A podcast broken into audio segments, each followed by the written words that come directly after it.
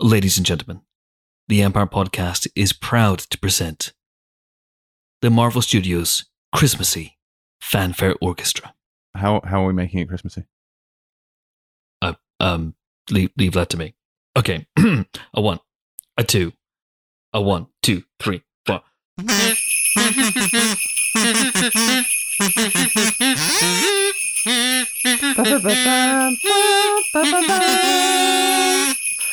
バンバンバ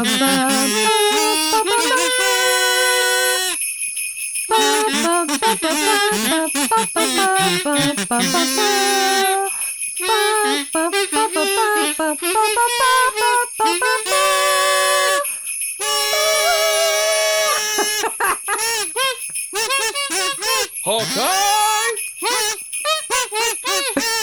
there you go. What could be Christmassier than that? Merry Christmas, everybody! Oh, yes, we did it. And we couldn't have done it without ace composer Nick Harvey, who lent us his sleigh bells, specially for the occasion. Thanks very much, Nick. Merry Christmas. Ding dong, merrily on high. Hello, Pod. I'm Chris Hewitt.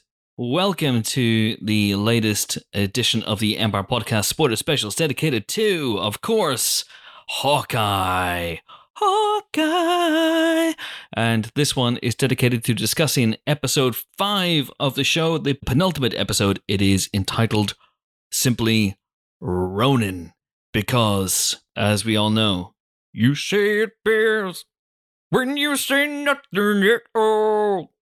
Because What's Ronin happening? doesn't speak, you see. Ronan. Okay, Ronan. Ronan, Ronan. Yeah, yeah, yeah. Yes, yes, indeed. What color is the boathouse, Chris? What color is the boathouse? What is the color of the boathouse? Hereford. Where, where's Hereford? It's Hereford, you fucking idiot. Perhaps that was a trick. It was a trick question. Yeah. yeah. Maybe Sean Bean should have called him in that. Eh? Said it's eh? fucking Hereford. Anyway, this is a sharpie, Ronin sharpie. spoiler special. Yes. it's only 20 years too late. This is and unfortunate. Unfortunate it is. Mm. Yes. Anyway, so joining me to discuss this episode are my three colleagues of such lethal cunning. We have, of course, Helen O'Hara, Hello. Ben Travis, Hello. and James Dyer. Hello. Welcome, welcome, welcome. So we are in the home stretch. We are, as a famous wizard once said, in the end game now. But do we feel like we're in the end game? Because there was there was quite a lot of heavy lifting done by this episode, but I say there's still quite a lot to Mm. do Mm. still. And not far to go. They've got a lot to fit into that last episode. I have to say, I have to say, like having started out as a big old Hawkeye skeptic, I have enjoyed this more with every single episode. And that's not to say that each episode has been better than the last, just that I've enjoyed it more with each one. And I fucking loved this episode. The prologue in particular, I thought was magnificent. hmm Absolutely. I, I think the I think you're right. We've got a lot of tying up still to do, but we did we did begin to bring the threads together. I think this time, you know, I think we've taken one player pretty much off the boards. That that that storyline seems set now to go off in a different direction on its own potentially. I think we're beginning to tie together Eleanor Bishop and Sloane and Jack and ne'er do wells like the Kingpin, those are beginning to kind of come together and coalesce. We know that the watch has something to do with them. It's kind of, you know, it's beginning to reduce itself down to fewer loose ends, I feel like. like like a fine sauce, like the way you be- reduce exactly. a sauce. We're reducing it to a, to a, a tasty jus that we can then just, you know, pour Ah. over the steak Diane that is Ah. Hawkeye at the in the final ep- look i've lost the Cream metaphor but it's it's ah. it's there somewhere It's there somewhere. Absolutely. I'm excited about that. Hawkeye meets MasterChef. Yes, please. Bring it on. Yeah. Feels to me like there's, I don't know. I don't know. The whole Jack thing is very, very interesting. Where is that going? A couple people, weirdly enough, before this episode aired, two people wrote in independent of each other, unless there's some sh- sort of shadowy cabal out there of, of Jack stands. Um, not that I think they necessarily stand Jack, but they, they both came up with the same theory. Hmm. I'm going to run this past you. Go on. do it That Jack isn't Jack at all, but he is Brian Darcy James in disguise. whoa i like that theory I like that theory as well, and then I thought about it for more than 10 seconds and it fell apart Is it because very, very quickly. that would basically make him an actor and that would explain why he looks like Toast of London? which is what I've been thinking this whole time. Major Matt Berry vibes. Fire the nuclear weapons! Fire the nuclear weapon! Clem Fandango in the MCU confirmed. I can hear you, Jacques Duquesne. Yeah. Oh my god, that'd be amazing, Huh. wouldn't it?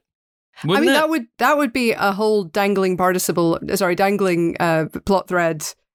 You know, taken care of, wouldn't it? And and ah, I no, I. and in It's, lu- it's ludicrous, but I like it. To- Toast of New York starts in January. It's all Toast coming of together. Hollywood. Toast of Tin- Hollywood. toast of sorry, Toast of Tinseltown. Mhm. Toast of Tinseltown. Let's get it right. We're doing weekly spoiler specials for that. By the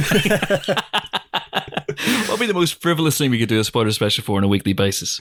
Kevin Uh, Feige that. presents Toast Oh of Tinseltown. A Kevin Feige production. Yes, please make it happen.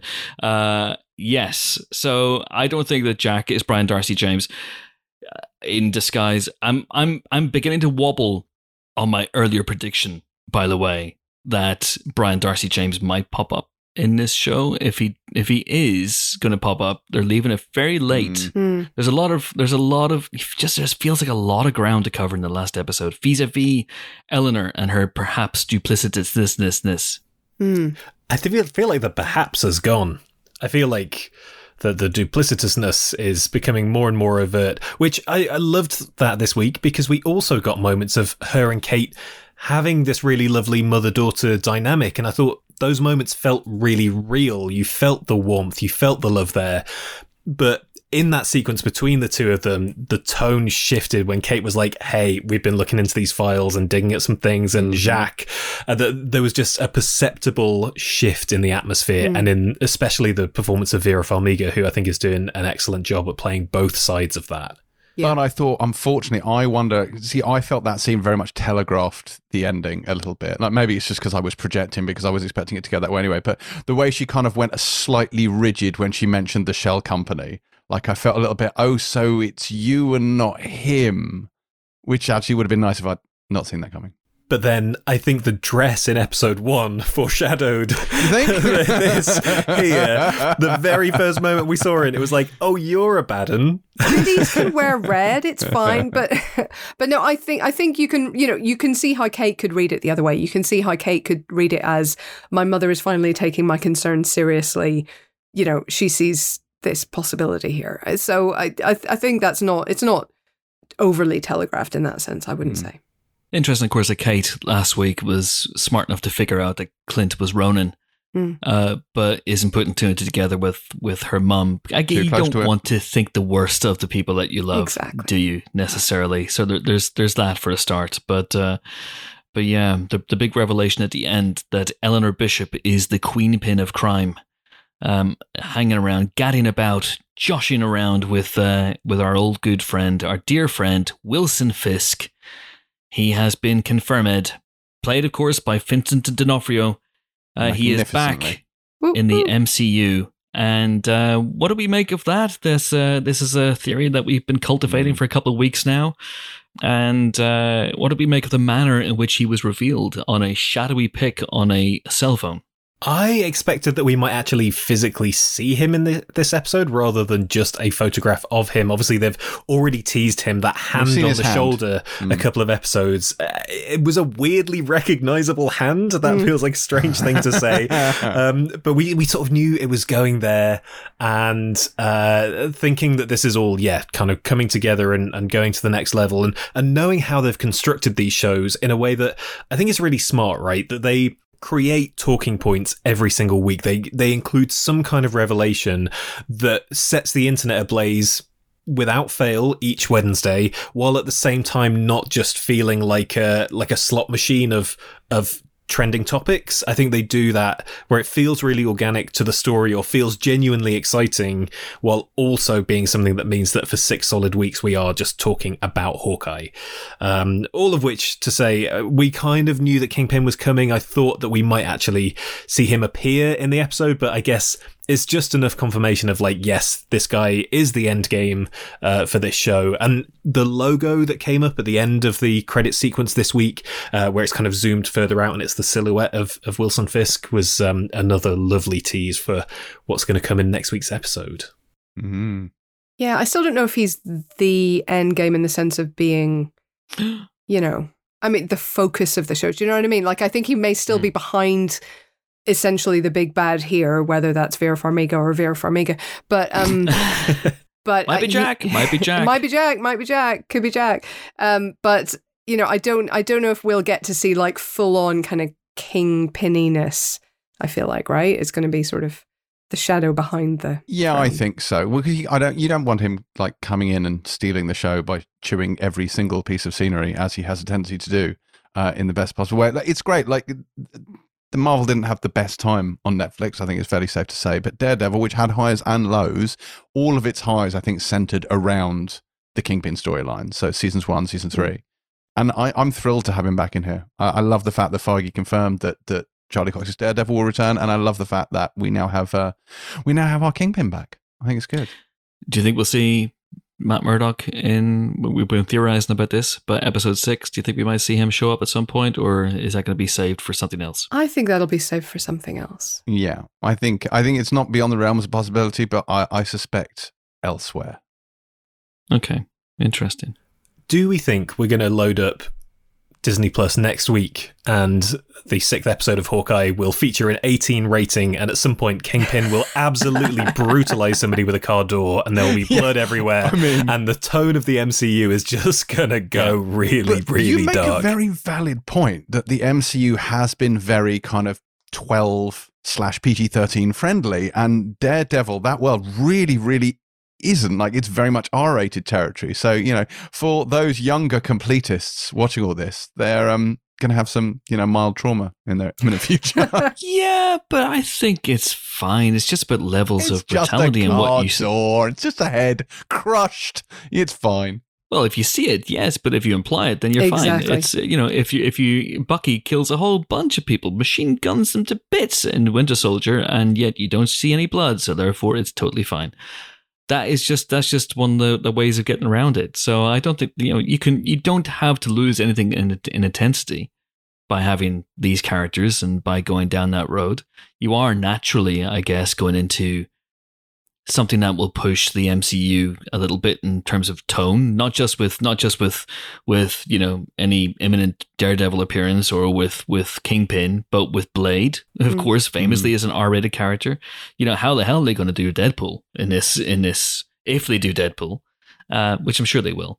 Uh, but you know how are they going to do Deadpool in in within the the guidelines uh, that they've established in this universe? Uh, maybe they will just go, you know what, fuck it, we'll have a, we'll have a couple of R-rated films uh, in there. We we we feel we can we've earned the creative swing, but or maybe they won't. I don't know, but yeah. it's um, it's interesting. It's interesting, but we we've kind of started at the end of this episode a little bit with with the Kingpin and Eleanor and how this all pans out. We'll get to that. We should delve deeply into that uh, as we go, but let's try and go through the episode fairly chronologically. And I thought this episode was really interesting. Um, again, it's a bit more somber, I think, than we've had in recent weeks. There's not that much in the way of humor. Uh, they, they deliberately split Clint and Kate apart, um, and there's not really that much by the way of jokes, except for that lovely uh, montage of Kate uh, doing that sort of swinger style answer phone medley. I, I, I think the girls' night was pretty funny. Sinister, great but scene. also yes. funny.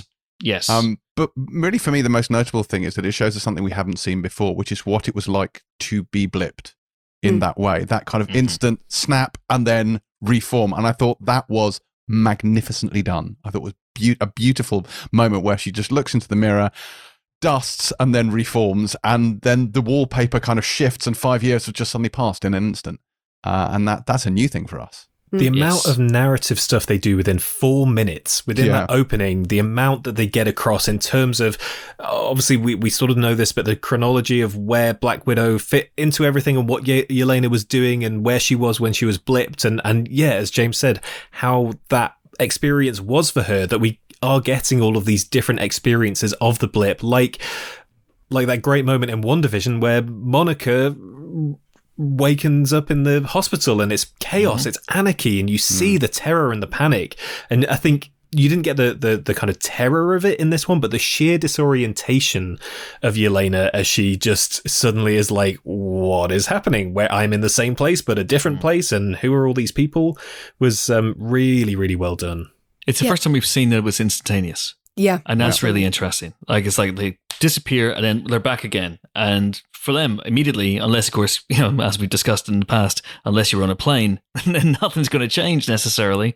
Unless whatever you're like in somewhere that's been bulldozed or now is like under cement. Again, we've Oh. got we've we're, we've dealt with this. It's a sort of a it's a subconscious. You bring them back in one piece. Of course you do on on ground level, wherever ground level now is. It's, no, it's they're going to be fine. embedded in concrete, Helen, and you know it. Okay, but there is there is a really interesting little thing in that scene, um, which is the fact that the uh, the ex widow who she was visiting when this all went down uh, has an adopted child. So that's presumably a child, or most likely a child who was a who was orphaned in inverted commas in the blip. There's going to be so much chaos that way. That child has been raised by these people for five years, say three years, however long, and um, potentially now has parents who unblip. Can you imagine? Oh my god! Which child? Anyway, Which child? Sorry. the um, so the ex widow that she's visiting when the blip happens, Anna, when she comes back, has a husband and child, yes, but the child is adopted. would have to be.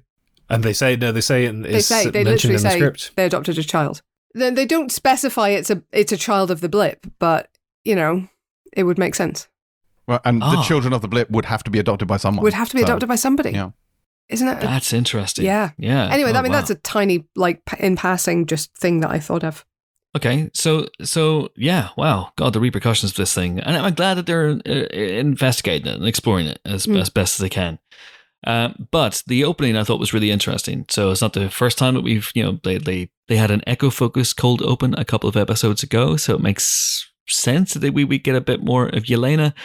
Um, gives her a little bit more backstory, so we know now that at the end of Black Widow, when she goes to see Natasha's grave that that may well be the first time that she was seeing her sister's grave uh, you know and this is obviously the moment where she learns that natasha has died uh, i think we talked about it, the black widow thing we were worrying, wondering whether yelena had blipped Yeah, I thought. i can't remember think. exactly where we yeah. came down on but yeah I we, we figured i think we, we figured probably. But yeah i thought this was really interesting cold open. Did you guess once we saw 2018 come up that this would end with blipping No. I was confused for about 30 seconds. I was like, wait, where, where are we? What is happening? And then it all came together kind of really Hmm. beautifully. And uh, in terms of Yelena's experience as well, of seeing where she is in this show, and it's not just her blipping, but her blipping and, and having had a conversation a second ago about whether like, how, how's your sister doing? And then to blip and come back and suddenly Natasha is gone.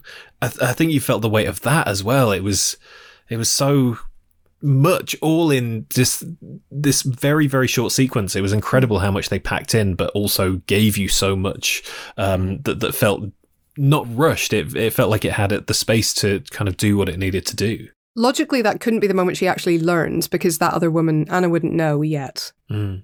if the Hulk blip has just blipped. It's a good True. point. It's a very good point. But but yeah, we know that she's about to find out. So very very good point I mean, unless unless the Avengers, you know, release the news the day before Well, going they have, on there. presumably have a social media editor who was live tweeting the entire battle. So Yes. Um, OMG, guys, Natasha is down. Hashtag sad. Oh, God. sad, Sad emoji, crying sad face. emoji, sad emoji. Hashtag splat Hasha Romanoff. oh no, too soon, too soon. Hashtag Whoa. Natasha Romanoff. Oh my hmm. god, oh my god. Does that bring us? no, please stop. I am available to be the social media editor for the Avengers should they need anyone. Does that bring us to Hawkeye's little chat to the Avengers plaque? Oh, to Natasha. Hashtag sad. Oh, oh God, Sad times.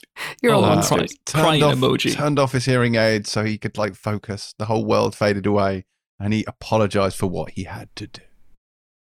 Yeah, And he says, "I missed you," and I, I, I honestly, I'm beginning to love little touches like this. Uh, you know, the I'm still not sure how I feel about the Statue of Liberty being given a Captain America shield, mm.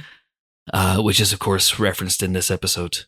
But the fact that there would be a plaque to commemorate that this is the point that they did that 360 hero shot. That's great. This is the That's place that they first assembled. Yeah. This is it.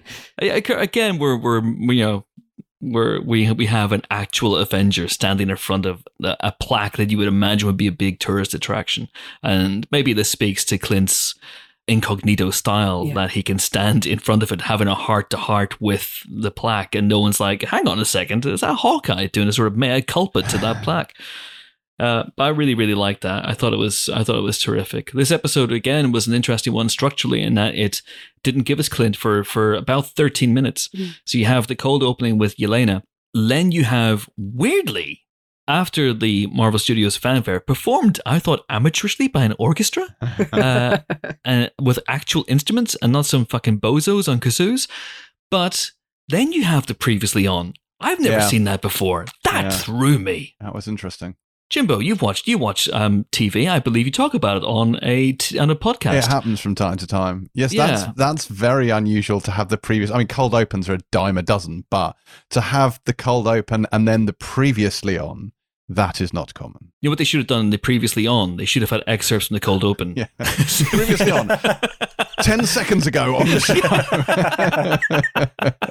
I think just got trapped in an infinite loop. Oh, that'd have been amazing. So then we have the we have the cold open, but then we have the uh, the previously on, and then we have Kate, don't we? Kate and her mum. Yeah, Kate Kate and her mum. Yeah, Kate Yeah. coming home upset, and then the girls' night.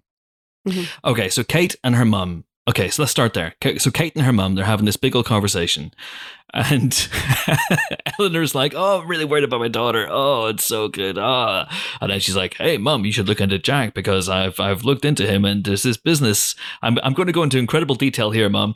And uh, Vera Farmiga's poker face is really good Po- po- po- Poke up. Sorry. because you have yes you have to give away just enough to the audience to let us know that she's got a glimmer of fear in her eyes like oh fuck my daughter's now poking around in my affairs getting very close to discovering my duplicitous this this this this and this is bad and something has to be done so jack becomes what the sacrificial lamb Maybe. guess so. Or the Judas goat of some sort. You know, maybe it's a ploy of some sort. But Someone has said that in a question. Someone has written in saying it all seems very convenient that Kate comes back and Jack is being carted off without a care in the world. Mm. Ho ho ho! I'll be back in time for your Christmas party, he says. But also, Mm. there's some there's some cold motherfucking shit going on there where she is essentially treating her daughter's wounds that she is basically responsible for on every level. it's like that is Ooh, fucking yeah. harsh. Oh, I never even thought about that. yeah, Properly you're absolutely right. And, Like we have to ask, like, what, why, H- how, who, why has she, why, why is she trying to have Clint killed? Well, because he's, What's going he's- on he's there? digging into her business, isn't he? No, He's- but was that something that she had paid for before Clint started hanging around with her daughter? Or am I getting I the wouldn't timeline think a so. bit out I of imagine whack? that this is that she's seen this as an emerging problem. Like, let's nip that shit in the bud. Uh, let's call in a Black Widow. Ah. So, okay, but um, I have questions. So that the, the final scene, the the, the post credit sting in Black Widow with Val and Yelena didn't Yeah. appear Val to be winter. yeah. One of our favorite questioners, but that didn't appear to be a winter scene. But I guess you know we're just going to assume it's a different part of the country or whatever. Yeah. Uh huh. Okay. Um. That would make sense because she would then need time to get from. Okay, so let's say, um, so where did where did um, Natasha and Yelena grow up? Where was that opening scene? Ohio, Ohio. wasn't it Ohio? Right. Yeah, it was Ohio. Could someone look up what Ohio's like in December? What's the weather like in Ohio in December? Well, it's a big state, but it, it, I'm I'm thinking it's cold. It's not southern. Ohio December weather. All right. Uh oh god, it's all in Fahrenheit. Uh, yeah. Um, 46 degrees to 38 degrees. So that's just above freezing. Okay, all right. So that doesn't make a lot of sense, but that's fine. That's fine. That's totally fine. Oh, and it goes be- it goes below freezing every day, or on Okay. average. On average. we may be overthinking this. Anyway, so uh so what are you saying that is so that Yelena was sicked on Clint earlier? Earlier, it seemed to be me to me to be earlier. Yeah, it did. Okay. Yeah. ben, do you think it, do you think it was reactive?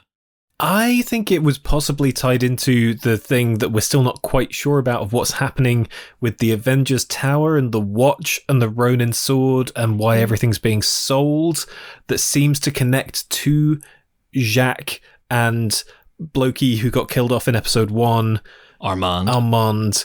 And it feels like that's still just like a big central bit of the jigsaw that we don't know what the pieces well, we No, know what the pieces true. might be and so I think it's maybe tied into that that the that Yelena had already been hired to take Clint out because of something to do with the sword and the watch, which we don't know what that means yet. Okay, so I think I don't think those are necessarily connected. The watch maybe, but the rest not. I think the so it was it is it isn't Avengers Tower. Those came from Avengers Compound ruins of Right. at the end of Endgame. Mhm. That's where those were all being stored. We're told, and that they have the the what I'm taking from it is they've been stolen. This is a sort of Spider-Man Homecoming situation where somebody has gone through the rubble, dug this stuff up, and is trying to sell it on the black market. So I don't Spoils think of war. Yeah. So I don't think this is a I don't think this is connected to the tower because I think the selling of the tower was completely separate.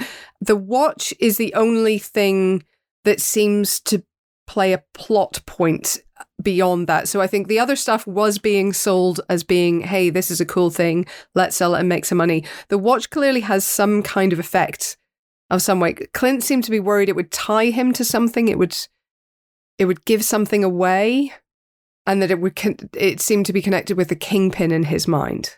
Someone Right? was saying last week that has a, uh, an inscription on it. I don't know wh- whether we've seen it or whether they were just guessing. That Maybe. name's Laura, maybe. Maybe but because I, I, I don't we know. saw that Maya had um Maya, Maya had it and then also had a list of his family. Yep. So maybe it is literally an inscription. In which case, why would he have left that in the comp? Maybe it was just in Avengers compound. You know, when the place was ruined by Thanos. Maybe it didn't fit with his uh, quantum realm suit, so he was like, "I'm just going to leave this here," and then he didn't really have time to put his watch back on, and then But then why would he think about the watch at the time that he did what last episode? Why would it suddenly occur to him to worry about the watch if it was just an inscribed watch? I don't think do you know what I mean? I don't think that would Hmm. be so much in his in the forefront of his mind. I mean, maybe it would be because maybe he kept it with the Ronin suit at, at Avengers HQ. I don't know, but it seems it seems to be more than that. Maybe I don't know. Blimey, yeah, a lot of stuff. We'll we'll get on Mm. to predictions for the the final episode towards the end of the of this episode. Uh, but in the meantime, yes, girls' night. Oh, such a good scene. Kate goes back to her burned out apartment, and suddenly there is Yelena, and uh, I think Florence Pugh is terrific in this. They're both Mm. terrific. I mean, Yeah. you know, this is the weekly Hailee Steinfeld is terrific uh, speech. Uh, but Florence Pugh here, because you know we've we've we've got to see Yelena a little bit in Black Widow, but there's something about how cocksure she is here. If I wanted you dead, you would have killed me. Yes, the second you came in through the, through the door, you know, you you wouldn't even have seen it coming. All, all that sort of stuff. Yeah, but yeah. she's so much fun in this scene. They are so good together. I They're mean, so Yelena was one of the highlights of Black Widow, um, and they gave her really great moments there. And, and but the fact that she comes into this show and shines just the same, maybe even slightly brighter. I thought Mm. this conversation was so so funny. You had all of these really great gags and beats between them. Even just the whole "you have one fuck," Kate Bishop saying "I'm one person." this is just Yeah. um, felt really It's pragmatic. Really, yeah, Yeah, makes sense. I did wonder if all of the like reindeer eating stuff was like Florence Pugh improv. That felt very freewheeling to me, and you can feel that she's just quite locked into the accent and can just just go with it. Let's just kind of chat and um, yeah, see what Yelena's like in a different kind of setup as well. Because in Black Widow, she was very much positioned as yes, she is her own person, but she was basically playing off Nat and playing off the family. So seeing her in her own right, seeing her play off against somebody who's sort of, I guess, her equal because she looks up to Nat. So she was the youngest person in that family unit. When we saw her in Black Widow, it was a very specific part of that construct. So then to see Yelena playing off against Kate, um, and and somebody who is on the same level as her, or who maybe she sees herself as being above Kate, um, well, she definitely does because of some of the Yes. gags in those exchanges, was so much fun. But and and so, yeah, absolutely. In terms of deadliness, she is not worried about Kate's abilities, but she does respect her, I think, in other ways, and, and she seems to sort of, you know, she obviously gives her props for rescuing the dog, which Mm. again speaks well of Yelena's character. I I just love I love their banter. I love the ease that they both have. I love how freaking charismatic they both are. I mean, Mm-hmm. you know, did they both get Oscar nominated in their teens? I know they're both Oscar nominees, but it was pretty close Uh, uh, in Pugh's case, if not. But no, she's you know, Florence Pugh's mid mid twenties. So Okay. no. fine. But um, but yeah, just I I, I, I freaking love them together. I loved you know this discussion. Well, I, yeah, I know how delicious it is. You know, this sort of slightly um uh, defensiveness of that. But uh, but yeah, and it, it's it. You saw a lot of their potential. I think here. I want to see Mm. more of them. I want to see a Young Avengers with these two hanging out because you think. I mean, imagine what they could do together. Wow. I love what Florence Pugh does with Yelena so much. She's so effortlessly funny in this role. But I think the tone of this this was so fun because it was playful, it was enjoyable, but there was a real undercurrent of menace and threat to it.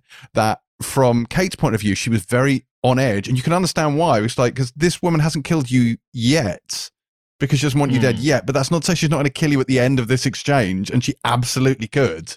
Although, lest we forget, Kate, you know, she can handle herself, but still. yeah, this Um, is a tr- this is a trained killer. This is the thing, like that opening exchange actually between Eleanor and Kate is really interesting. Where she goes, you know, did Clint think that you were a superhero? And he, and, and Kate's just like, no, he didn't. And I thought I could be one of them. And I, you know, Mm.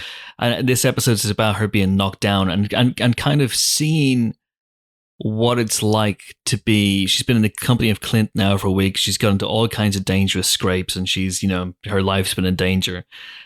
But to actually be in the room with someone who even though they appear jocular and jaunty could snap your neck in it like a like a twig in a heartbeat kind of i think brings home to her how far she has to go.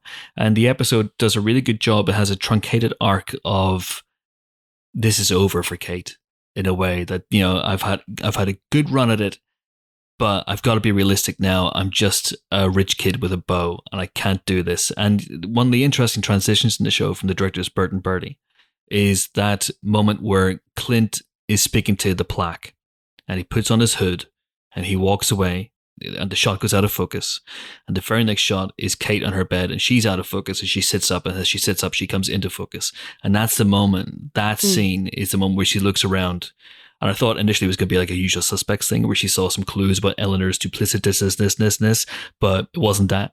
It was something else. It was about her getting inspiration to get back into the game. Yeah. And I think that's partially what this is. It's the cold shock. It's the shock of almost like cold water hitting your face. Uh, and that's what Yelena is. And Yelena causes her to have that moment of introspection and then ultimately rising above it. Yeah, I think I think that's exactly it. I think you get a sense in this episode of Kate's irrepressibility again, and not just in the sense of bubbling, you know, almost childish enthusiasm, which we've we've had a lot of from her, but a sort of conscious irrepressibility of of her deciding to get back up again. It's almost Spider-Man under the under the, you know, giant piece of concrete. Sort of her deciding, okay, yes, I could get killed. Yes, I am at risk. Yes, this is scary actually. And yes, I'm still going to go out there and back Clint up again, and I'm still going to get myself back in there, and I'm still going to look out for him. So it's a it's a it's a more maybe mature and considered Kate by the end of this episode than I think it was at the beginning. because I think something that Clint and then now something that Kate is realizing, uh, something he's always had to deal with as a member of the Avengers is how extremely mortal he is compared to everybody else. Um, and like extremely mortal. extremely mortal and not in a Geordie Shore sense. Um, but uh, I think that's why you I feel don't some of- understand that reference, but sure. He's found the one TV show you don't watch. no, that's true. but you feel, as James said, the level of threat in that girls' night sequence that's uh, bubbling under the whole thing. That yes, Kate can really handle herself, but if Yelena turned it on right now, she would be screwed. And I love that part of the way we see uh, how truly dangerous Yelena is uh, is because of the absolutely insane levels of sriracha hot sauce she puts on her macaroni, I mean, which no other lot. human could withstand. that was wild. There's that. There's a classic device that you see a lot used where someone really sinister, like a torturer, or someone who's about to do something really, really deeply unpleasant, uses really light and breezy small talk and talks about food or something really casual as a kind of precursor to this dreadful thing they're about to do. And I think that feeds into this because you could Mm. totally see it going in that direction. But when she talks to her, I think what was quite interesting for me is like it tells you a lot about Clint and his time as Ronin. Like we know what Ronin was up to, sort of intellectually, and through Echo, we know that there was a cost to that. But it's just that line where she says, "The trail of blood that follows him, you could wrap around the entire world," and you're like, I mean, that's as Kate says, Very very Russian. Russian. but I was like, just the amount of people he must have killed the shit out of during that time. That's five years of blood. That's a yes, lot. but they were all bad. but yeah, but uh, you know, I don't get quite as much threat from her maybe in that scene, but I think because I think you know we have the sense at least that that she is a reformed character. She is n- not reformed, but she is now in control of her own mind. She doesn't kill Yeah. unnecessarily. Still a professional killer. Still a professional killer. Still literally kills for money. Well, we actually, I mean, in 2018, that wasn't what she was doing. In 2018, she was going around freeing people from slavery, essentially. Um, so, yeah, she may have uh, taken on this contract, but we don't know that she's taken on loads of contracts. She appears to have taken on a contract for the person she believes killed her sister. But that's maybe a different thing from being a professional hit. It's also clear, now. though, that she knows uh, at the end of the po- uh, Black Widow that she and Val have worked together before. So True, I would. true. I don't think this is her first rodeo. Yeah. No, I think no, it's but she doesn't her have third to or have killed fourth. for her.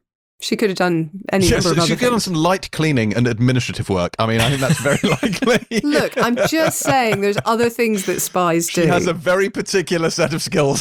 yes, of course. Everyone in this, everyone who's on the chessboard has killed. Everyone's g- Yeah. has has got blood in their hands, apart from Kate, Mm.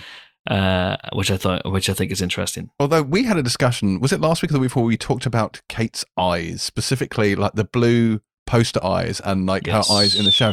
And I was looking at it, so she is wearing dodgy blue contacts, isn't she? Which uh, previously I don't think I'd quite, and we weren't What? sure whether she was or not. Really? She's definitely wearing blue contact lenses. They're very, because When? she has very dark brown eyes, they don't look particularly blue, but she's wearing blue contact lenses over her very dark brown eyes. Huh. So they are What? trying to give her blue eyes. They're they're failing No, miserably. they are failing miserably. Although on the poster they've clearly just given her blue eyes. But uh, yeah, she does. She is wearing contacts, blue, blue contacts. What? You're a madman. I'm not. This is this is absolutely true. You're deranged, drunk with power. What's going on? You're right. I just see the eyes of Ibad everywhere I turn. Like- I, I, I've watched this episode twice. Uh, I'm going to need to watch it again. Trust me. Clearly, yeah. I, am going to have to explain to my wife why I am pausing the screen every time Hailee Steinfeld comes on screen, and I'm going up to it and peering deep. I just need to see her eyes. You don't understand. That'll that'll wash. That'll go. That'll that'll go down well. Uh, anywho, that conversation also does something which which we we have talked about on this podcast, and is is conversation that we might well have had, which is why are you going to kill Clint? Well, because he killed my sister. Well, that's not what happened. So clearly, she's been told, as we talked about Mhm. last week, dodgy, dodgy info, Mm. or or Val has maybe kind of just tipped her in the in the in the wrong direction deliberately. So Yeah, it's interesting that Clint knows, uh, by the way, that she exists and just didn't, didn't know what she looked like. So that's Yeah. what we speculated last Mm. week, and, and Yeah. which was true. But yeah, they, you know, they they clearly haven't met. They know that they he knows that she exists, and that's it. And so there is this room for misunderstanding, and you have to hope a room for you know a bit of a conversation at some point, which could at this point potentially have Kate brokering that conversation. It could she could potentially ask them both to stop fighting for a second and actually talk. And I think also overcome Clint's tendency to possibly want to throw himself on Yelena's sword, as it were, and sort of say, you know what, it's a fair cop. She's dead because of me. Because that's the kind of thing he would say at the at the worst possible moment. yeah, So, Yeah. and and what we could have is Kate going, "Well, hang on a minute, let's talk about this." I love the levels that they're dealing with all of this on of of kind of Clint's guilt, but the actions of what happened, and and Kate saying Clint saved the world, and Yelena saying no, my sister saved the world, because all of those things are true, Mm. but you can see very clearly why these different characters have different perspectives on what that truth is. let's talk Clint. Then in this episode, we don't get we don't get Renner time. For for quite some time. And what we do, Clint is is in a dark place in this episode. Mm. He's in a dark place. He is contemplating the sins of the past. He is hurting physically. He's hurting emotionally. He's on Grills' sofa. He's a man who's pushing 50, I'm guessing, in this show. Uh, Renner's 50 in real life. So, you know, he doesn't recover as fast as he used to. Christ almighty, I've got a bad back doing this podcast. Dude, doing what he did is it would destroy me. Um, and even then, when we see him, we see him in the plaque. He again, he's introspective. He's mournful. He is building up to do something. He said last week that he doesn't want to see anyone else die. But do you think he's going to the showdown with Echo to kill her? Oh, 100%. Or- yeah. No. Because he, But well, he no, I, doesn't. I think he is because he apologizes to Natasha for what he's about to do, which is he's going to become Ronin again. Because the whole thing is, if he doesn't end that then and there, it's Hmm. never going to end. And I think he goes into that thinking he's going to kill her and then maybe rethinks it. But I, I think he think goes so. there to, to do some, some killing. I think he goes there. He knows that he's going to have to put the suit on again, and that's what he's apologizing for. But he knows that what he needs to do for Echo is to show her visibly, I am Ronin. See, to see him in the suit, doing the fighting, knowing that that's him, and for him to take the mask off in front of her. I think that is what Yeah. it was about rather than killing her. I, I feel like Ghost of Scar of, of, of Black Widow would be less concerned about his sartorial choices. I'm just No. I got to be honest with you. I, th- I think I think he he t- he said I think I think his sort of mental promise to her was he would never be Ronin again, and he's put on the costume and therefore he feels like he needs to apologize. He he probably you know accepts that there's a risk of killing, but I don't think he goes there with murder in mind. because he goes out of his way not to kill. Yeah. I think in in that in that final showdown with Echo, uh, which throws up an awful lot of of just that whole confrontation and the conversation he has with Laura, uh, who is my wife. Paula reminded me today of that amazing line from Age of Ultron. You know, I have, you know, I support you in your avenging, uh, and we now see the full extent of exactly how much she has supported him over the years. But that conversation he has with her, because he's, you know, she's asking, she that conversation, she's asking about permission. Mm. They're talking about permission. So I think I'm kind of leaning a little bit more towards Jimbo's side of things here, that he's maybe going to try and shut this thing down. And one of the reasons why he's shutting it down is, of course, because he's he's he's scared. Mhm. An Avenger, a badass killer, is scared of the Kingpin, Mhm. and you don't necessarily, I think, need to have seen Daredevil on the Netflix on the Netflix, as Hmm. the kids call it. Um, you don't need to have seen that, I think, to really get a sense of what this guy means and how scary he is. All you need to know is that Clint Barton's shitting his pants about him. Ergo, a man who could call the Hulk, Yeah. you know, is is shitting his pants about him. So therefore, this guy must mean business. I, I again, I still don't think he's planning murder. I think he sees the possibility of deaths. I don't Okay. think, I don't think he's planning murder. I do think he might kill the kingpin if if it came down to the safety, you know, leaving him alive or his family Mhm. being at risk forever. I, th- I think that's a, a decision he would make. But I don't think he's planning to murder Maya. Not if you know, not if there's any possible way to talk her around. Um, I, I, I mean, may, maybe it is his third or fourth plan, but it's not his Mhm. primary primary mission. Speaking of which, I very much enjoy his conversation with her, the way it switches from her point of view to his Mm. and what she understands from reading his lips and what he understands from her signing. I think that's lovely. But before we obviously talk about that, I want to tip my hat to the Trust a Bro moving company and the fact that not only do they listen to Run DMC when they're driving it, but they make a brilliant Royal Tenenbaums gag, and I was here for it. Mm. I know. I, I wonder how that. Wes Anderson feels about now officially being a part of the MCU. I'm trying to think of filmmakers who are more kind of opposed in their. Uh, I'm just approach waiting to for the big Martin Scorsese references. It's coming. They're in New York for God's sake. They, you know, It's there's got to be something about the mean streets. I, I want, I want Clint before the final showdown next week, Put putting his hand over a flame. You know, Talking to himself in the mirror. yeah, yeah. You talking to me? I, I want that. I want next week to be a full-on Martin Scorsese homage. Uh, yeah, this. I love that. I love those guys. I think they're great. They are really, Really, fun. really they've, funny. they've really developed since the first episode. Yeah. And as indeed has uh, everyone's favorite toilet related bad guy, Kazi. So, who is played, of course, and Helen, um, someone pointed out that we haven't pointed this out. I'm sure you knew this, right? That Mhm. that the actor who plays him, Fra Fee, is from Northern Ireland. yeah, he is. Yeah. We Um, haven't pointed it out in the podcast. Oh, I'm sorry, I He's from- apologise. Yeah, he's he from is. Dungannon, which isn't a million miles away from my neck of the woods. Uh, a little bit further from Helen's, but I'm not going to give you precise, yeah. precise details and postcodes and stuff. I'm glad he, he plays him for a fee because you wouldn't want him to do it for free. That would be really unethical. Hey. That would be for our If you're good at something, don't do it for free. don't do it. Don't do it. If you're good at something, do it for a fee, but don't do it for free. Wait a minute, I'm doing it for free, but not for fee. Oh, for God's sake! That's exactly what happened. That's it, 100%. Yeah, he could not have looked shiftier when she started asking about an informant, could he? hmm No one has ever looked shiftier, I don't think. That's what I was saying. That that that that conversation with with Echo and the conversation with with um with with Laura develops things a little bit more, doesn't it? Which is Yeah. introduce the idea that Clint's afraid of the kingpin, but also introduces the idea that there's a there's a rat. There's a Mm. rat. There's a rat in my kitchen. What Yeah. are we going to do? I, I imagine kill him quite Yeah. badly. Will that be the Scorsese reference in the final episode? A CGI rat running across the screen? Well, they already had that in Endgame. Very true. Yeah, this is true. Um, but no, it, it it does seem like it's the kingpin behind her dad's murder, really, with with Ronin simply as the blade, if you like, and Mhm. therefore uh, that maybe sets up her show. Maybe that's really all the kingpin is here to do this And- time. Does that absolve him of any responsibility in her eyes? No, because he does have mens rea, unlike Bucky, actually. Oh God, Um, here we go. Here we go. but but I think but I think she respects this idea, and I think Yelena would respect the same idea that they are trained killers and that they Mm. are weapons. He's a weapon. the And he person who- pointed at her father. Yeah. Mm. So I'm not saying legally that's logic that Yeah. applies, but but in this sort of criminal underworld sense, Yeah.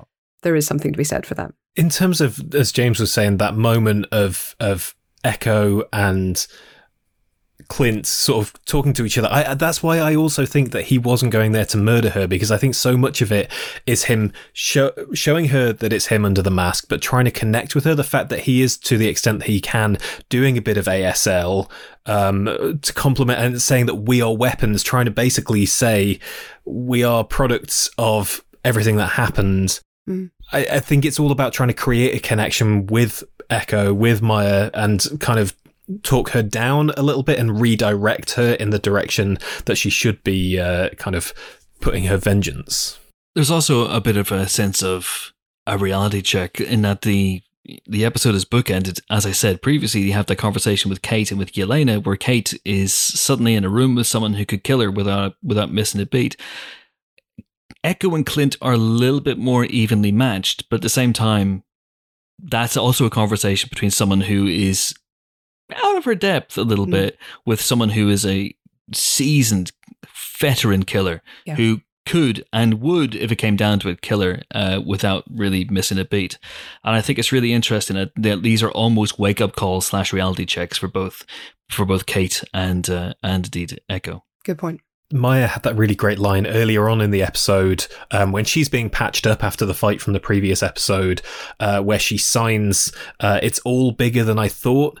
And you have that moment where this character throughout the whole show, you've seen her being very much in control, having everything in hand, of, of leading the tracksuit mafia, uh, suddenly realizing that she doesn't know the full picture after having been so direct with everything that she was doing. Um, so I think it's a really interesting, it says a lot about how much they've established that character so well in this show so far that that felt like a really revealing moment. I also just loved how in that sequence um, they were able to get a, across a sense of kind of real feeling, but also a bit of a sarky attitude in the ASL. I mean, it's such expressive um, performances, uh, especially from from Alaqua Cox. I was just sort of going to say before I moved on, but because we were thinking through all the scenes in the in the in the show, that that final scene with the larper whose name I have forgotten to my Wills. shame. Thank you. Um, I, I I think there was a moment there where Clint was genuinely impressed by Kate's ability to just connect with people. You know, Yeah. the fact that she's she's like, you're so cool. You can like fix people, and you also can sword fight, and you, you know, and she's just like completely charming him and winning him over. And I think there's a lovely moment of him realizing that she's good at certain things that he is absolutely not good at, and it's a really nice little tiny touch. I liked it. It's going to be very sad when she comes back to his apartment in the final episode to find a pizza dog has eaten him. She's like, Never. no, we ha- we have matching suits now, and we'll never Yes. get to wear them together. Yeah, unfortunately, he's LARPed as a pizza, and Pizza Dog has completely misread it, and it's all gone horribly wrong. Uh, uh, before I get into the listener questions, that end, do you think that was just it just seemed expedited maybe a little bit conveniently that Elena is following Eleanor takes a picture of someone and then would text do you do, okay do you buy that Elena would text Kate Bishop just to show she knows her name uh, that her mother is the one who hired Yelena to kill Clint or did, did, did they need to fill in a few more steps to make that work Hmm. That worked for me. Uh, uh, Yelena's social skills seem to be not the sharpest, and uh, so the fact that she would see that situation and just be like, "I will text," rather than being like, "I don't know, I should maybe go and see her in person," uh, it worked for me. And I also quite like that the fact that like you know she says thanks for the girls' night, and you think that's half a joke but half not a joke because Yeah. she probably quite enjoyed it. And when she was asking for recommendations, she was kind of serious. It's my like, first you time in New York. exactly. Like it's just it's, I totally get the yes. I, I will text. I totally see that. Did you get the uh, the the gag in the background just when Yelena's going to the bathroom and the cold open and they're talking about you know you want to go live your Sex in the City fantasy life Yeah. in New York and she's going to the bathroom and you can hear the one of the the girls going we should watch Sex in the City together and it makes me wonder what they're making of and just like that perhaps I can watch it whilst on a Peloton who Yeah, knows perhaps. Indeed. yeah. Perhaps. Well, it's good to get some exercise. Well, good for your Deadpool heart. had lots to say about that anyway. So It's so good that advert. It's so good. So impressive that they they trotted that out as quickly as they did. Anyway, yes almost a- as if they'd had advance warning uh, anyway no, it was so- 24 No, it was they, they literally No, it did turn it around was, in response. Yeah. Yeah. no way Yeah, No, seriously. genuinely Yeah. true. Mm. There's a timeline online. Yeah. they got Chris North in the 24 hours It's to do that Noth. Is it Noth? Yeah. Sorry, they got Noth North to do it in 24 hours. That's amazing. I always thought it was pronounced Chris, but apparently not. All right. Noth Hewitt presents. Noth, yes, it's me, Noth Hewitt. Oh, yes, indeed. Anyway, a couple of quick listener questions because Jimbo has a life to lead. Uh, at at Wood of Kings asks, "We all knew the Kingpin was coming. What I wasn't prepared for was the mac and cheese. Episode six has a lot of heavy lifting to do, especially on a full stomach. I mean, come on. Do you think it'll stick the landing? Okay, so this is what we're we were going to do predictions for episode six. Let's cover them off now. It, let's let's list, shall we, quickly the, the the ways it needs to stick the landing. So it has to resolve Clint versus Echo. It has to resolve the Kingpin somehow. It has to resolve Eleanor's duplicitous this this this this this. It has to resolve Jack. It has to show us the Christmas party, which we know is happening because we've hmm. seen a, a clip of Clint in a tuxedo at a Christmas party on the run because something goes bad. We have to see the suits. We have to see the suits. We have to see Pizza Dog again. We have to have the LARPers come back somehow and do something. We've got to have Clinton and Yelena. It's there's a lot of fucking shit to land I think here. Peter Dog will get his name. yeah. No, I think mm, maybe. I, I I think it's possible we don't see much more of Maya. I think she could be pretty much done. I'll be honest. I I- we mm, it's possible, but I I don't know if we need much more from her in this show or if that was all set up for her own. But yeah, I mean, you know, you go to the Christmas party, that gives you a chance to to sort of wrap up Jack and Eleanor and Kingpin potentially all in one big hoopla scene. Uh, we also have to see Clint go home for Christmas, and possibly, if Eleanor is a baden and gets carted off to prison at the end, then we have to see him bringing Kate with him Yeah. Okay. and Pizza Yeah. Dog for a beautiful family Christmas. Yeah. And I, I, I need to see, I need some Yelena Clint resolution. I must have it. Oh yes, that must happen. Yes, absolutely. Get her round for dinner as well. She'll be a Yes. wild addition to any uh, festive gathering. She can bring some reindeer. She can What make about the mac Jack? and Do you want Jack to come and chop the turkey? Chop the turkey? Is that what people do? They chop yeah, the that's what they turkey. do. They chop a turkey. They turkey. chop a turkey. I'm I'm on board with the crazy he's Brian Darcy James theory now, so I'm I'm all I'm all in on that baby. If only it made little to no sense. I'm here for the Toast of London theory. Uh, yeah, I want him to be Stephen Toast. Yeah. I, I, I think, yeah, I, I think we have to get Clint making it home for Christmas. And I think this is him exiting the MCU largely. I think this is him handing the Hawkeye baton across. Um, so uh, Oh, it's a it all feels about getting back. Uh, very good. It all feels like getting back to his family, but as a way of, as a metaphor basically for getting out the game, which is what he's kind of wanted for a long time. Yeah, yeah, maybe. But I also think we have to have a payoff to Jack. Hmm. Yeah, no, he'll be at the party. He has to Uh, be at the no, but I party. He's not on bail. Uh, vis-a-vis him being the swordsman. I think we got, Oh. we're, we're going to see that uh, also. I have a logistical question. And it Mhm. is not about using an Uber as an escape vehicle because that was genius. It was more about the fact like, can you walk through central New York holding a bow with arrows in your hand? Is that not frowned upon? Is that not the kind of stuff that gets you shot? Have you been to New York? is it perfectly normal? It's like that feels like that would be frowned There upon. is no normal. Yeah, I think that would be fine. I was wondering about that last week as well because she's literally Kate's walking around with bow and arrow and stuff. But I think that would be just kind of hey, it's New York. It is what open it is. carry permit. Mm. One of the uh, genuinely great jokes from Clifford the Big Red Dog is when they're preparing to, for the first time, walk Clifford the Big Red Dog, who is the size of a house and bright red. Uh, and Jack Whitehall's character says, uh, It's New York, no one's going to notice. And nobody does. It's great. Uh, Foul Shopaholics back. Hooray. Got got a few questions. She she goes, has Jack not noticed that his stolen Roland sword sword has gone? Good point. Very good point. I do feel they have uh, skimped on that side of the storyline. That didn't take a. I mean, it's not been missing for a huge amount of time, has it? It was and also, right there. We, yeah, well, but yeah, but he may not have like cared initially, like immediately, like he may not have reached for it initially, and therefore not noticed yet. So, yeah, yeah. or he may have noticed it was gone, but had bigger things to worry about, what with being arrested and such. Val is also the one who pointed out that uh, Jack being arrested looked incredibly shady and staged. Uh, and she asks if Eleanor is the one who hired uh, Yelena to kill Clint, then why? What does he have to do with any of her shady business dealings or kingpins? That's it. She could have been Kingpin. Could have said, "Kill Clint Barton, Vanessa." Oh, yeah. Well- Prediction for next episode uh, Eleanor's middle name is Vanessa.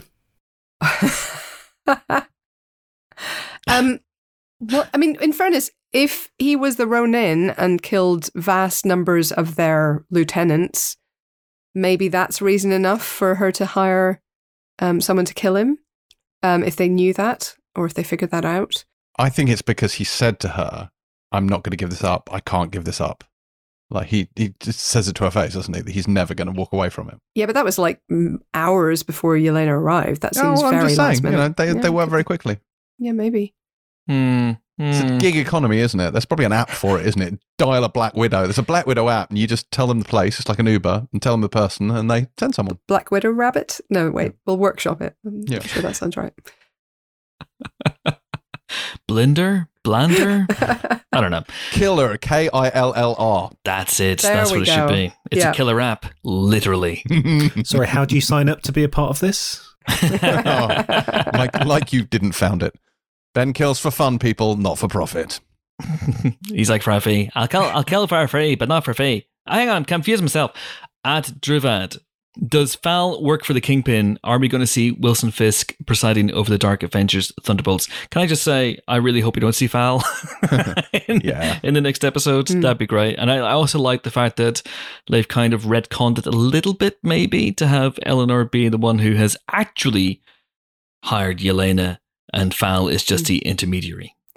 Yeah, I don't I don't think Val will turn up in this and I don't think she works for the Kingpin, although I'm absolutely sure she knows he exists and possibly sometimes has dealings with him, but I don't think she's in any way a minion of his. Steve Hen, Steve Nine Hen, regular contributor. Uh, well, he's echoed what you've just said, calling it now. The final episode ends with Christmas dinner at the Bartons with Yelena and Kate. Yay. Wouldn't that be nice? Wouldn't it be cozy? Not so much a question, more of a comment. Uh, was Yelena better than in this than in Black Widow? Says S.P. Beale. She is great in both of them. How dare you? Andrew Galvin 14 asks, What do you guys think have been the best openings to MCU TV episodes so far? I mean, this would be up there, and the and as we said, the WandaVision episode uh, that opened with more blippage.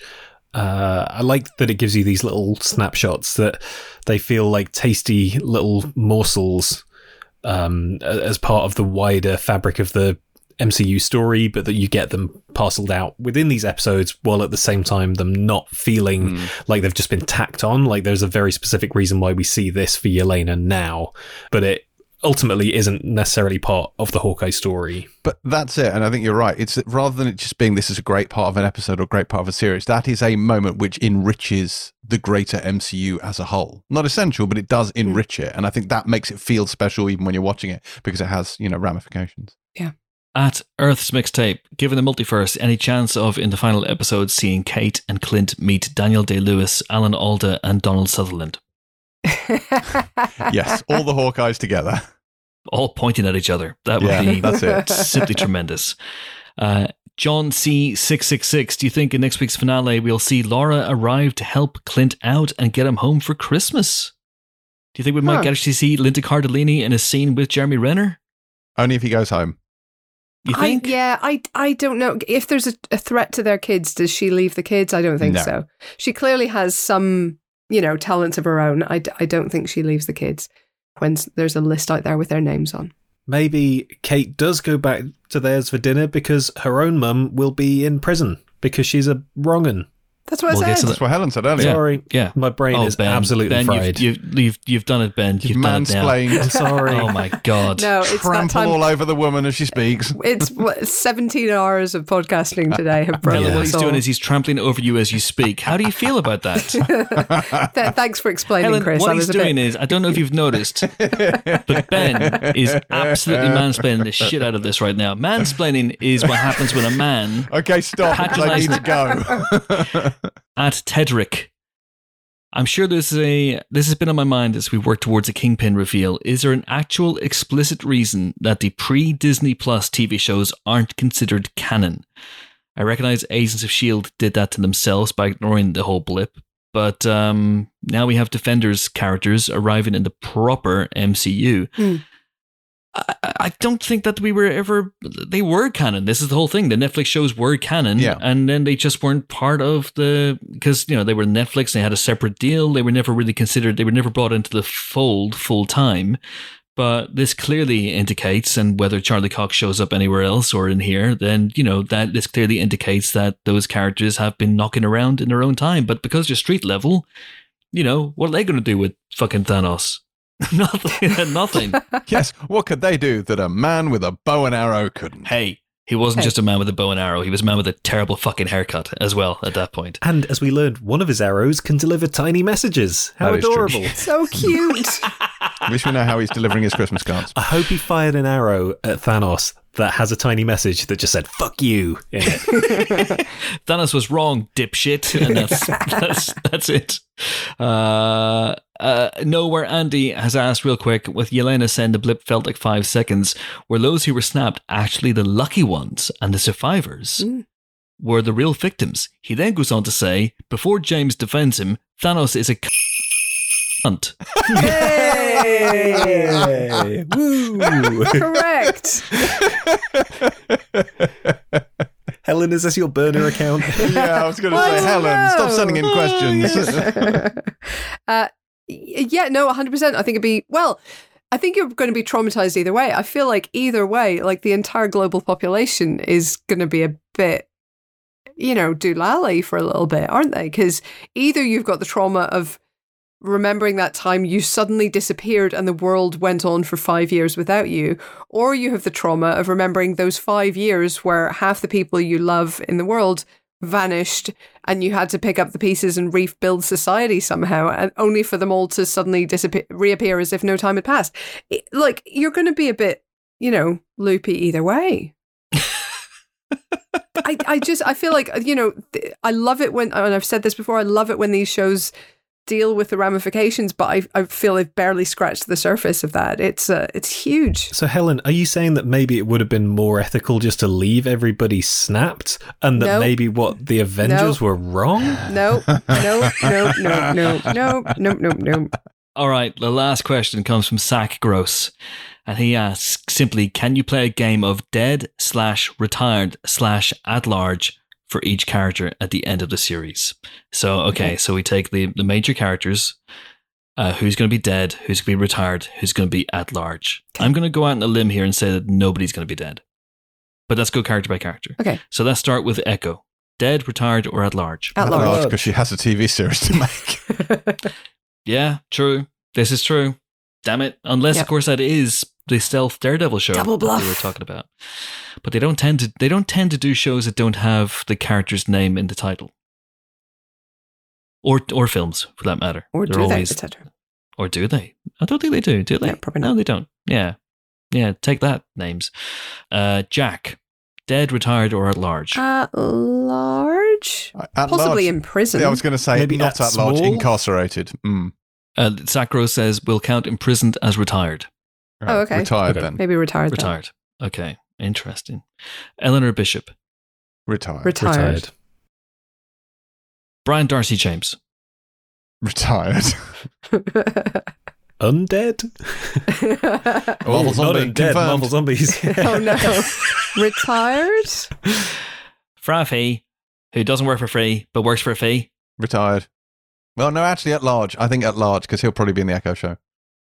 Or, or oh no, you're right because she, depending on how this goes, she, he could get murderized by her. he might be the one who gets who gets Yeah. deaded. Yeah. Yeah. Okay. I don't know if she'll straight up murder him though. I think she'll just press him for You always see the best in people. Uh, well, I- also, like these are superhero shows. I mean, is she? You She's know, a I might predict- criminal. Just I might know. predict something different if it was, you know, the Snyderverse, but here I, I don't necessarily see him, her straight up murdering him. Yes, This is a murderous. Renner first. Bad things Yes. happen. Bad things happen. All right. Uh, who's left? Who's left? We done Eleanor Bishop, we have Yes, we Yelena, have. Yelena Belova, at Oh, large, at large. Pizza Dog. Oh, At largest. living large. Having his own entire pizza at the Christmas dinner. Uh, the guy who plays Captain America in Rogers the Musical. I hope imprisoned. Murdered, Murdered. killed brutally in an alley. uh, and then last but not least, well, second last but not second least, uh, Kate Bishop At large. At large. And um, Clint Barton, whose name I forgot. Dead. Retired. Murdered, killed. Happily you're retired. Right. I think the, the festive, you know, glow of this would be somewhat ruined if he gets brutally murdered in the final episode. True. So I, yes, lo- I love how Christmassy this show is, by the way. Like almost every single shot, almost every single set has Christmas lights or a Christmas tree and there's Christmas music playing. It just makes me feel so what's the word? Mm, Christmassy. It's it's it's lovely. it is lovely. the fact that the return of Kingpin has been soundtracked by You're a Mean One, Mr. Grinch, I thought what I was, was a about to lovely touch. Yeah. yeah. So this is clever. true. Vanessa, what do you want for Christmas? anyway, anyway, on that note, on that note, that is it for our penultimate Hawkeye spoiler special. Hope you've enjoyed it. Next week's the last one, folks. The last one. Very, very sad indeed. But uh, but anyway, until then, until we meet again, until that hawkspicious occasion. Oh boy. Mm. It's goodbye from my three colleagues of such lethal cunning. Trust a Bro is his squadcast name, but in real life he goes by James Dyer. Goodbye. Know Him Lee by Ben Travis, although here he has the moniker Ronan Keating. Just want to say very quickly, I'm obsessed with how Eleanor put that plaster on Kate's head. Is that how plasters are supposed to work? I've I never feel done like that it was my very life. smooth and like Yes. yeah. That Is I that must what admit, I was slightly white obsessed with that. bits that. are for? I um, just peel That is what they're those for. off Yeah, so and you then don't touch the plaster, so it's hygienic. Yeah, you mustn't touch it. As a trained first aider, I know this. But also, wouldn't it hurt less to just use a cotton wool ball to clear the wounds rather than a Q-tip? Well, that's why she's evil. Yeah, she's um, evil. She caused the wound, so she's like stabbing at them. Anyway, Yeah. these Anyway. are the big questions. Goodbye. You have supposed to stop the Q-tip when you meet resistance. yes, yes, yes. That is the best Friends reference in this week's episode, and there will not be a second. It is goodbye from Yelena O'Hara, who goes in real life by Yelena O'Hara. I probably would in Russia, right? But You probably toodaloo. So rough. Yeah. Toodaloo. And it's goodbye from me, Mac and Cheese, the greatest Joey Tribbiani TV show. Damn it, there was a second Friends reference. Uh, anyway, I'm off to see Spider Man No Way Home, and well done us for not discussing that at all during the discussion of this episode. Thank you so much for listening. See you next time. Bye.